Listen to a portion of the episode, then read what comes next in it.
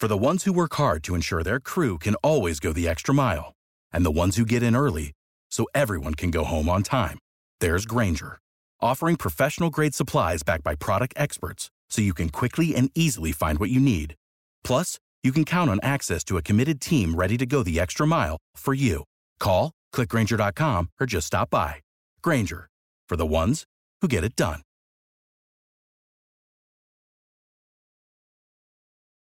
Every team, every topic, everywhere. This is Believe.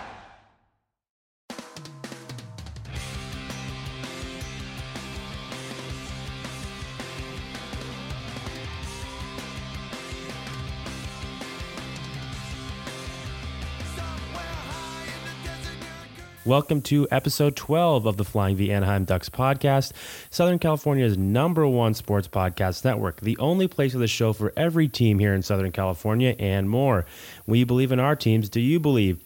Yes, it is episode 12, attempt two, as uh, we tried to record an episode before Thanksgiving, but I had a little bit of uh, technical difficulties, so um, we didn't really have any sound afterwards. But we're trying it again, so here with me is my co-host over the phone, Kent Huskins. Kent, how you doing? Hey, Anthony, doing well, thanks. Uh, yeah, coming off a nice Thanksgiving. We were just chatting a little bit, but we had a nice Thanksgiving uh, with Bree and the boys and uh, her family and my family visiting from Canada. So, uh, yeah, know, we had, had a great time. It was an eventful few days, and uh, glad to hear you had a, had a good trip as well. Thank you very much. So, on today's episode, we're going to go over the old Thanksgiving uh, kind of mile marker, eh, excuse me, mile marker for NHL teams and deciding whether or not we think the Ducks are playoff material at this point. Um, but before we get to that, you can find us on all of the podcast directories. That's iTunes, Stitcher, Google Play, Spotify, Luminary, and TuneIn. You can find us at Believe.com and at Believe Podcasts. And you can find us on our social accounts. Mine is at Delli Tweets. That's D E L L I T W E E T S on Twitter. And Kent's is at Huskverna. That's at H U S K under dash V E R N A, correct? That's right. And that's on Instagram. So let's kick it off. Let's get into the whole prognosis of things. Uh, so at the at the Thanksgiving holiday, or now after at this point, the Ducks as of tonight are three points out of the last wild card spot and six out of the third place. Uh, six out of wow, wow, I tongue tied. Six out of third place in the Pacific, with a game in hand of a couple of teams. So, Kent, what is your opinion on the Ducks so far? Are they still playoff material, borderline material, or you think they're going to miss out? Uh, well, it's been an interesting season, I think, uh, with the kind of tempered expectations leading into this season, and then the, uh, like a phenomenal start, um, and then things uh, cooled off here over the past few weeks, and now we kind of uh, the Ducks find themselves kind of where they're at towards uh, the bottom, but I think it's not all that um, surprising given kind of what we thought might happen this year um, to see them kind of where they're at. But I think there's been plenty of signs of uh, of encouraging uh, indicators that bode well for the future. But um, yeah, I mean, I I think the one thing that's saving them at this point, and I think in the modern NHL, it's such a, a league that uh, is basically so uh, I don't know. It, streaks are kind of uh, the, the name of the game, and if you can get hot, you can you can go from uh, last place in the league, such as last year with the St. Louis Blues, last place in the league in January, uh, to winning the Stanley Cup. And but I, I, think that was you know a little bit of a, a different um, situation. I think they had pretty big expectations at the start of last year and were kind of underachieving and still had a pretty stacked lineup that was kind of underperforming and had a first half where everything that could go wrong did go wrong. And then when kind of things clicked, then they just started kind of rolling and, and just kind of kept the momentum going. Whereas I think the, the Ducks have a lot more youth uh, and inexperience.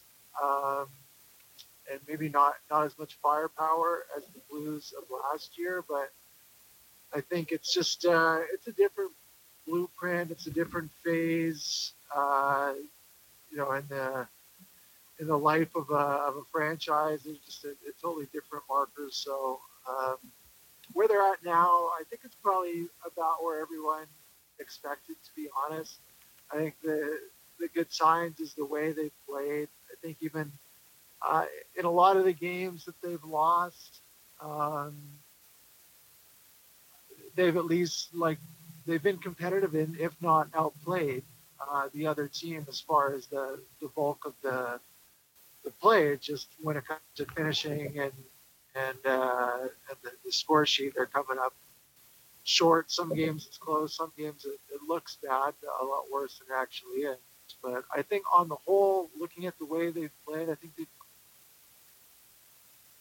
like I said, the one saving grace might be just how much of a, a crapshoot uh, it's going to be um, for once you kind of get past the top tier, maybe two or three teams in the West, where everything else is just going to be condensed. And I, have a feeling it's going to be like that till the end of the season. So I mean, if they can just kind of stay within within range and not fall out too far, and and uh, hopefully they can kind of latch on to something and a nice nice win uh, last game and just find something to kind of some rallying cry or just uh, something as far as game plan tactic wise that, that, works for them and that group and, uh, and they can yeah latch onto something for the second half and get hot.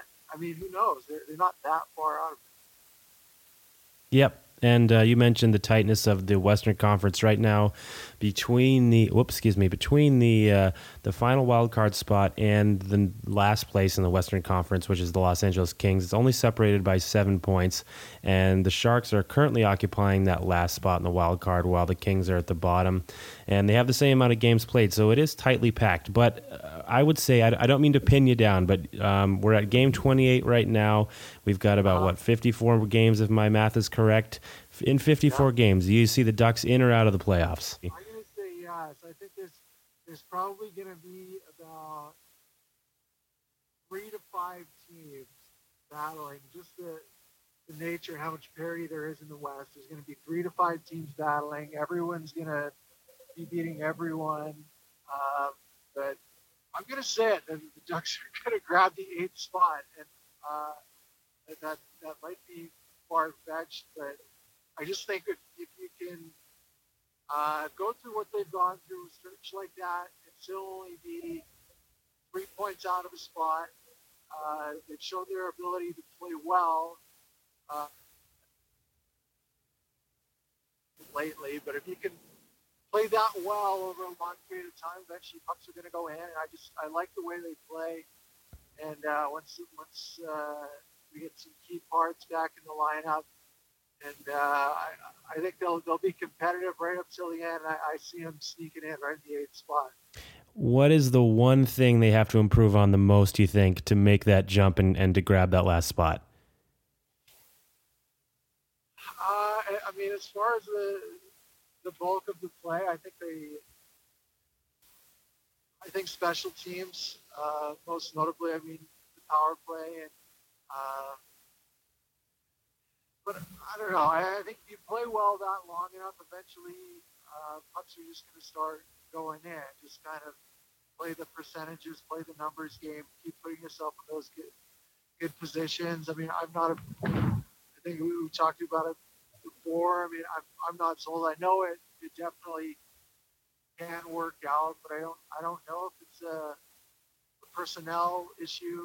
I feel like how this team's gonna going to have success as far as the scoring standpoint. So just get, uh, you know, a handful of guys up around 10, 15, or maybe into the high teens, and uh, just kind of get it done by committee. But yeah, obviously just kind of continue to work for those offensive chances. Eventually, they're going to start going in. I got think.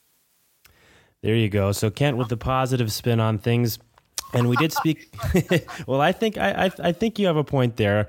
Um, and going into what we spoke about kind of last episode that didn't get recorded, you're right. I think I think the one thing they're missing is the that purebred goal scorer. I I uh, wrote an article about it in the Hockey Writers uh, last week, and uh, Eric Stevens just wrote an article in the Athletic, kind of echoing the same thing.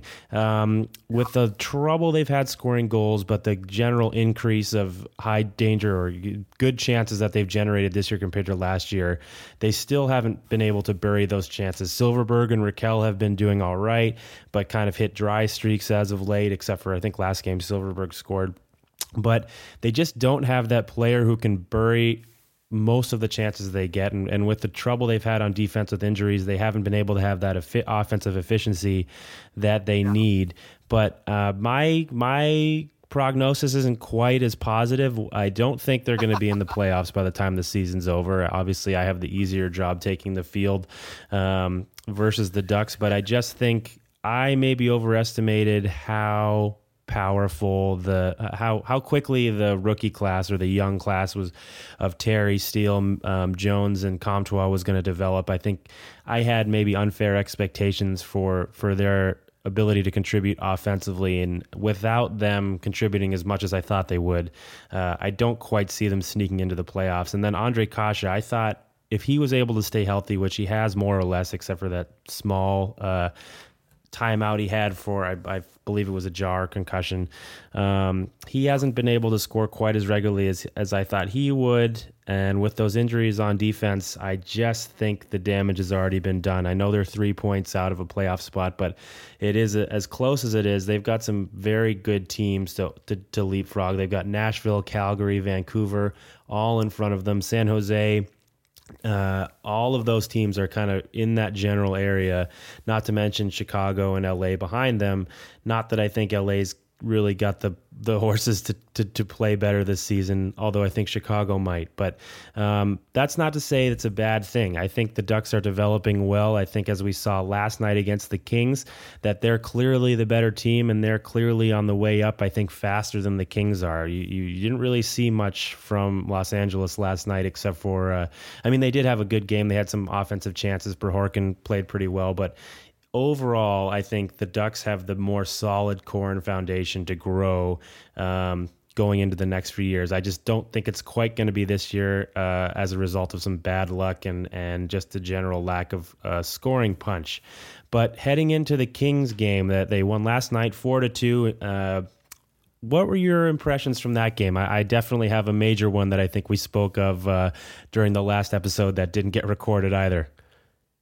Oh man, I know you had some uh, you had some great stuff in that episode. What a what a sad thing. What a tragic uh, sequence of events here. But yeah, I, that that was a great uh, great point you had about the, the high danger uh, scoring chances. That was a really really interesting really interesting uh, stat, and I think it uh, translated or kind of encapsulated what kind of, I think all of us have, have felt like we've been watching uh, so far this year.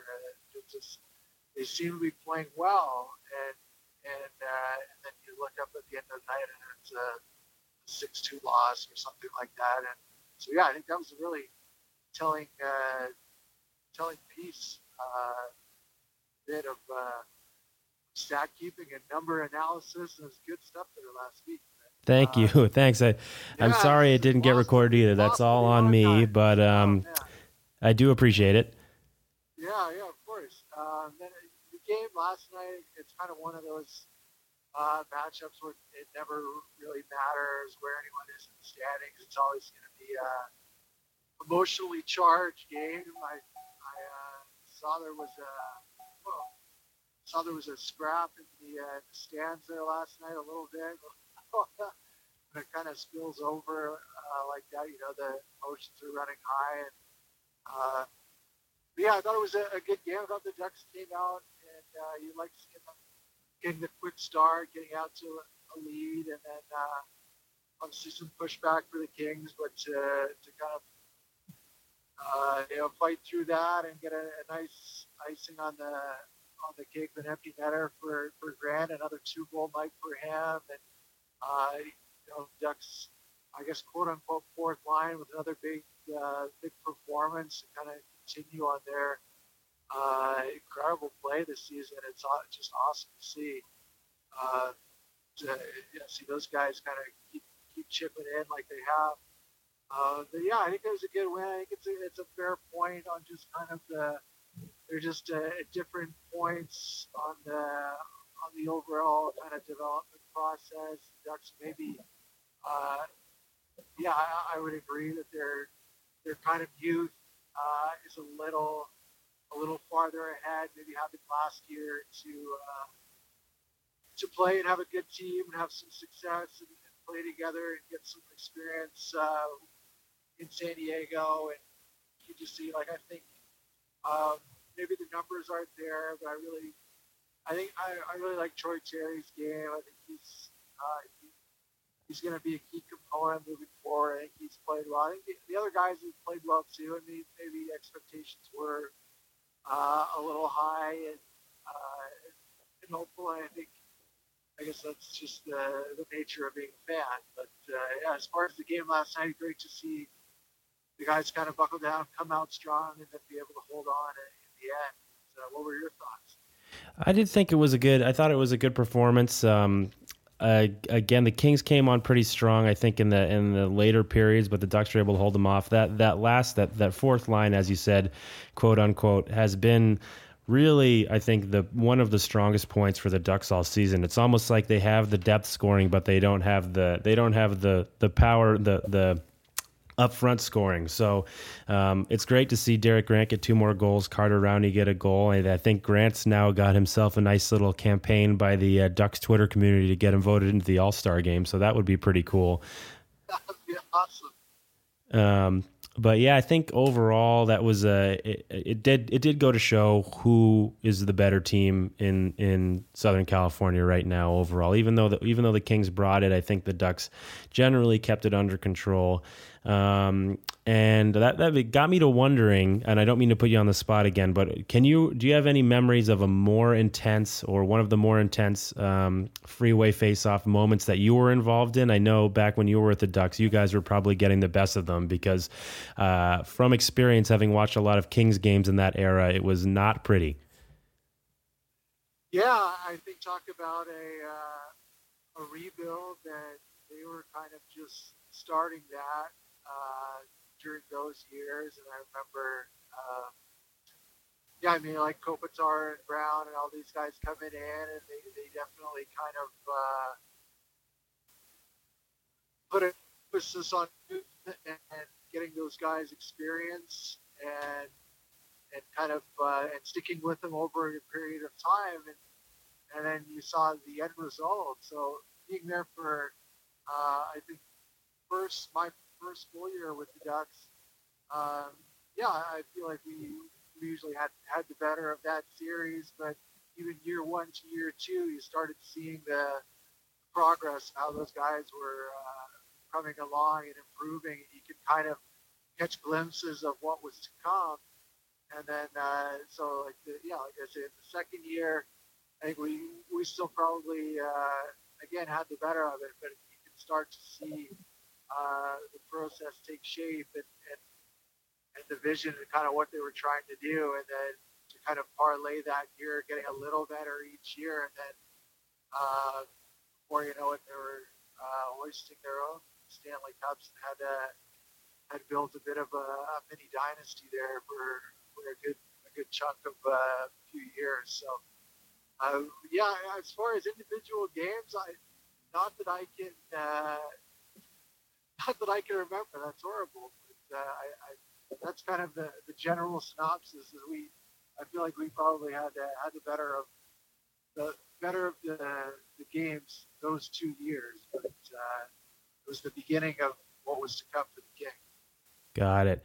So off to another subject that isn't well, it's it's a kind of tangentially Ducks related, but um, the last couple weeks a lot has come out um, about the coaching community kind of in the NHL. Specifically, Mike Babcock and Bill Peters are the big names. Though the two of them have kind of had different controversies surrounding them. Obviously, Bill Peters, uh, I believe, resigning as Calgary Flames head coach due to some allegations of racism, which, um, if they, I think it's he admitted to them, are certainly uh, justified justifiably he should lose his job. But Babcock was a little bit of a different.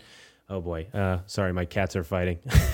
um, Babcock was a little bit of a different animal in terms of he's he's uh, players have alleged abuse that that he mental and physical abuse of, of Babcock after he lost his job with Toronto, and things have kind of slowly trickled out.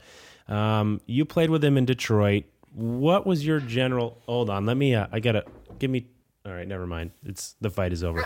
Uh, sorry. um, not to make light of a of a uh, of a, a, a tough subject, but what was your general experience uh, under Babcock when you played in Detroit? Yeah, I mean, I, I guess kind of always wonder if if it uh, you know chime in on these things. But honestly, my experience, I, it wasn't like I, I say that there's maybe some hints and, and a little bit of crossover with uh, with what happened, but for the most part, with me, uh, I I don't know. I, I didn't have those exact experiences, and like I say, I guess I so I, I just I, am fine to say kind of how it went down. Is I, I actually uh, signed a. So it was coming out of uh, the lockout year, uh, where we started playing right after uh, New Year's, I believe. So I was. We were living in Orange County, and I went to uh, play on a, a PTO. I didn't play during the lockout. I was kind of rehabbing some injuries and uh, signed a PTO with the, the Ducks farm team. And uh, Norfolk, Virginia. So I went there uh, to play um, for a couple games, just in hopes of uh, getting a contract with Ducks or with with anyone who was watching. Because at that point, teams were kind of uh, everything was heightened and and training camps were shortened, and I mean guys were getting hurt. And, teams were looking to fill out rosters and and everything was pretty intense couple weeks. So I mean, the stands I played a Friday Saturday night game in Norfolk, and the the stands I mean were were full of scouts and. Uh, and uh, yeah, so I, after that weekend, uh, my agent called me on Sunday and said, uh, "We've got a uh, got a, got an offer from uh, Detroit." And I thought Detroit. I mean, and it's funny uh, over the course of my the first part of my career, uh, with the the Ducks and, uh, and the Sharks, some of my best games were always against Detroit. Like I, I scored probably my most career goals against Detroit. Like it's weird. Like so, um, so I ended up signing signing to go with Detroit, and I was excited to go be a part of the the storied franchise. They still had uh, Lidstrom uh, just retired, but I mean Zetterberg, Datsyuk, uh, Franzen, and all of those guys were still there. I still had a great team.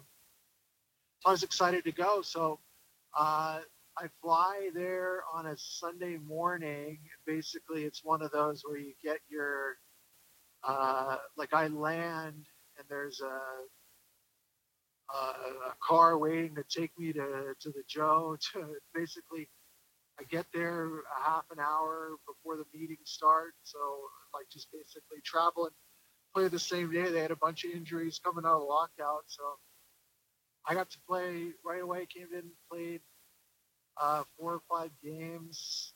Uh, went pretty well, and like coaching staff started um, like throwing me out in like the five on three penalty kill and like late in the game, that kind of thing. So I kind of was personally kind of hopeful this was going to work out, but then once everyone got healthy, uh, it was clear that I was going to be just kind of the, the odd man out, and uh, so I was basically healthy scratched for uh, a good chunk of games. and then uh, when I would get in the lineup, I I kind of felt like at times I was, uh, you know, maybe uh, I don't want to say singled out, but like a time during video, if there was uh, a mistake that I made, there was a little more of a spotlight shone on it than perhaps if one of uh, uh, one of the other guys did it or, or, whatever. But I didn't really think much of it at the time. And uh, Mike was always really um, kind of affable and friendly, and would always kind of like talk to me. We talk about the Anaheim and like where he lived when he was here, where where we uh, lived kind of in the summers here, and like he, he was always super friendly uh, with me. And then um, yeah, the, the playing side of it didn't work out, and definitely a lot of uh, kind of being a veteran guy, getting healthy scratched for a, a good uh, a good amount of games in a row. And uh, but the one thing I'll say when I got, I, I actually ended up uh, asking for a trade and uh, they were able to uh, move me to Philadelphia. Uh, Ken Holland is a great guy, and he just said, "Yeah, we'll try and uh, move you to somewhere where you can uh, have, a, have, a, better chance of getting in the lineup, so you can try and at least extend your career, that kind of thing." So I, I always appreciated that when I got traded. I remember uh, Mike came came into the locker room and said, "You know, I appreciate everything you, you did, and uh, thanks so much. You did a great job. I know it's not an easy role, um, but so yeah, like I, uh, I guess that that that was my experience. I mean, he, I can't say how he was with other guys. I mean, if some of these stories come out were true, that's that's pretty brutal. But I, you know, I don't want to do anything other than than give you uh, what happened that that was my uh, my experience with them. Yeah, that's interesting. It, um, it is obviously there are two sides to every story, and and your experience sounded like a much more positive one. Um, but it is interesting the sharing the whole Anaheim history between you two. I wonder if that that that helped in terms of because uh, I was thinking about it.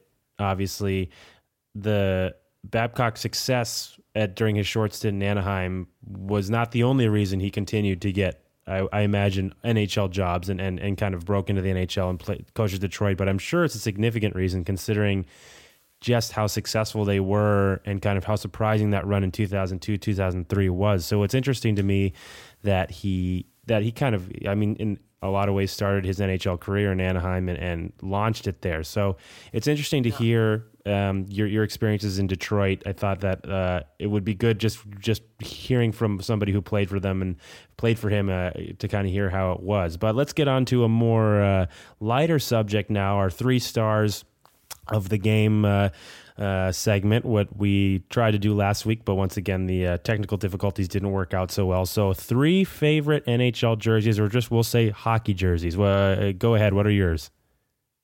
Yeah, so uh, uh, yeah, if I can remember correctly, it was the uh, the Quebec Nordiques was my uh, like the, I like the old school. Growing up in uh, small town Canada, I always uh, was a Montreal fan, um, and then so I, I think I always kind of that's always a a classic kind of uh, iconic hockey jersey. And then there was I, I just decided that everyone else was was like in Montreal, and that uh, I was gonna like the Nordiques, which was also just so, like a kind of random like. Uh, we I was not to win any design awards or anything, but it just ended up being, uh, I don't know, so plain that it was cool. Like, and plus the Nordiques were always horrible, and I like I just like like cheering for them and rooting for the underdog and all that good stuff. So those are uh, yeah, I think those are my two uh, two kind of throwback jerseys. Um, I'm trying to think of my third one from last week. Oh man, I, it was a good one too. What, what were your three? Oh yeah. yeah, mine were mine were a common thread. Mine were all generally uh, red jerseys. I, am a big fan of the uh, of the kind of the classic jerseys, the the timeless ones. The Detroit Red Wings, it's now the home jersey. It was the away jersey back in the day before the first uh, the 05 lockout. I just like the red, the, the the the color of red, the big solid sleeves, and the the font that the the names are. The kind of digital font back there is pretty cool, even though it's a, it's an older jersey. Um, and then the Blackhawks, obviously, with the uh, the red again, the red home jersey with the classic logo on the front they haven't really had to change much through the years, and I think that's because it's it's it is really a timeless jersey. And then you'll notice the the last part of the trend with the red, uh, especially like red, white, and blue jerseys, except for the Montreal Canadiens jerseys. Uh, the Washington Capitals home jersey, I think, is great. I love the way it looks. Um, it's kind of a much more modern take on their original jersey, which which um, I wasn't a big fan of at the time, but now I like kind of the more solid red um, home jersey again. And then the honorable mention was the World Cup of Hockey in 1996 Team USA Nike jerseys. I've been looking for that on eBay ever since uh, eBay's come into existence. But I remember loving those jerseys when I was in third grade or whatever it was uh, during that World Cup of Hockey. It was it, they, they were very kind of unique. That's right. Yeah, that was uh, that was a great kind of uh, obscure reference, and not obscure, but just kind of off the radar. And that was uh, I forgot about those. And those are definitely sharp and, and three good picks um, for sure. Nothing uh, you can't go wrong with it with either of those. Um, and I, I I remembered my third one was the uh, the original when the uh, when the Kings. We're talking about the Kings the whole episode. I can't remember this. But was the throwback uh, the Kings jersey when, when Gretzky first got traded, and then they came out with those uh, the black and silver and switched over to that, and it was just kind of edgy and nothing like it uh, was out there in hockey, and it was just kind of. And I remember saying it, you started seeing it in like rap videos and growing up in rural Canada. I just thought that was uh, so cool to see a to see a hockey jersey in a rap video. And, um, and yeah, those those jerseys, yeah, were just so like, uh, yeah, so cool and so unlike anything that had been done up to that point. And it was cool, extra cool that it was uh, L.A. too, just kind of uh, one of the such an iconic city in the U.S. And uh, yeah, so that was my third one. Absolutely, and I agree with you there. Something that I think I wasn't able to articulate on the last one as well, but um, I like that kind of the trend that LA LA teams had, where they kind of mimicked each other. Where the obviously the Lakers had their um, kind of colors, and and I believe it was the Lakers owner who first owned the Kings. They had them in similar colors with the the yellow and the. I'm probably getting Kings fans. Feel free to crap on me all you want. I'm getting the official name of the colors wrong, but like the golden and kind of royal blue and and um, yellow purplish combination that the Lakers and the Kings had. But then when the Kings switched to that black and silver, it kind of it, it was a lot like the late uh, excuse me the Raiders who were in LA at the time. So I kind of like that the synergy between the different teams in the same city w- was pretty cool to me. So it's definitely a good choice. Oh, nice. Good point. Good point. Very true. Um, but that's going to do it for episode 12 of the Flying the Ducks podcast. Uh, we can uh, tell you that there's probably going to be a couple of interviews coming up that you're going to be interested in hearing. One of them is confirmed for next week, but I don't want to spoil it just in case anything uh, happens with our schedules. And then uh, maybe some uh, some other ones coming up in the future. I've got one potentially uh, scheduled if if the if the players dad uh, is correct in his uh, in his saying that he's going to come on. But that'll do it for the episode. Like I said, you can find us on all the podcast directories. That's iTunes, Spotify, Luminary, TuneIn. And Google Play. You can find us on our social network accounts, and you can find Kent at his coffee shop. That's Huskins Coffee down in Santa Ana. So, uh, the, anything else you want to add for the night? No, that's great. All right. Well, we'll see you next week.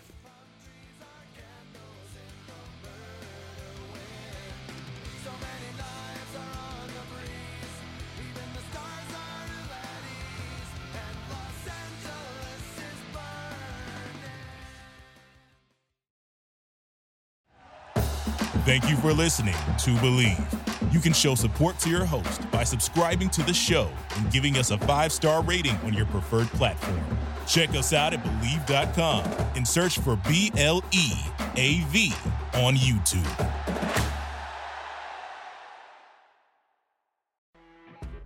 You know, when you're listening to a true crime story that has an unbelievable plot twist that makes you stop in your tracks?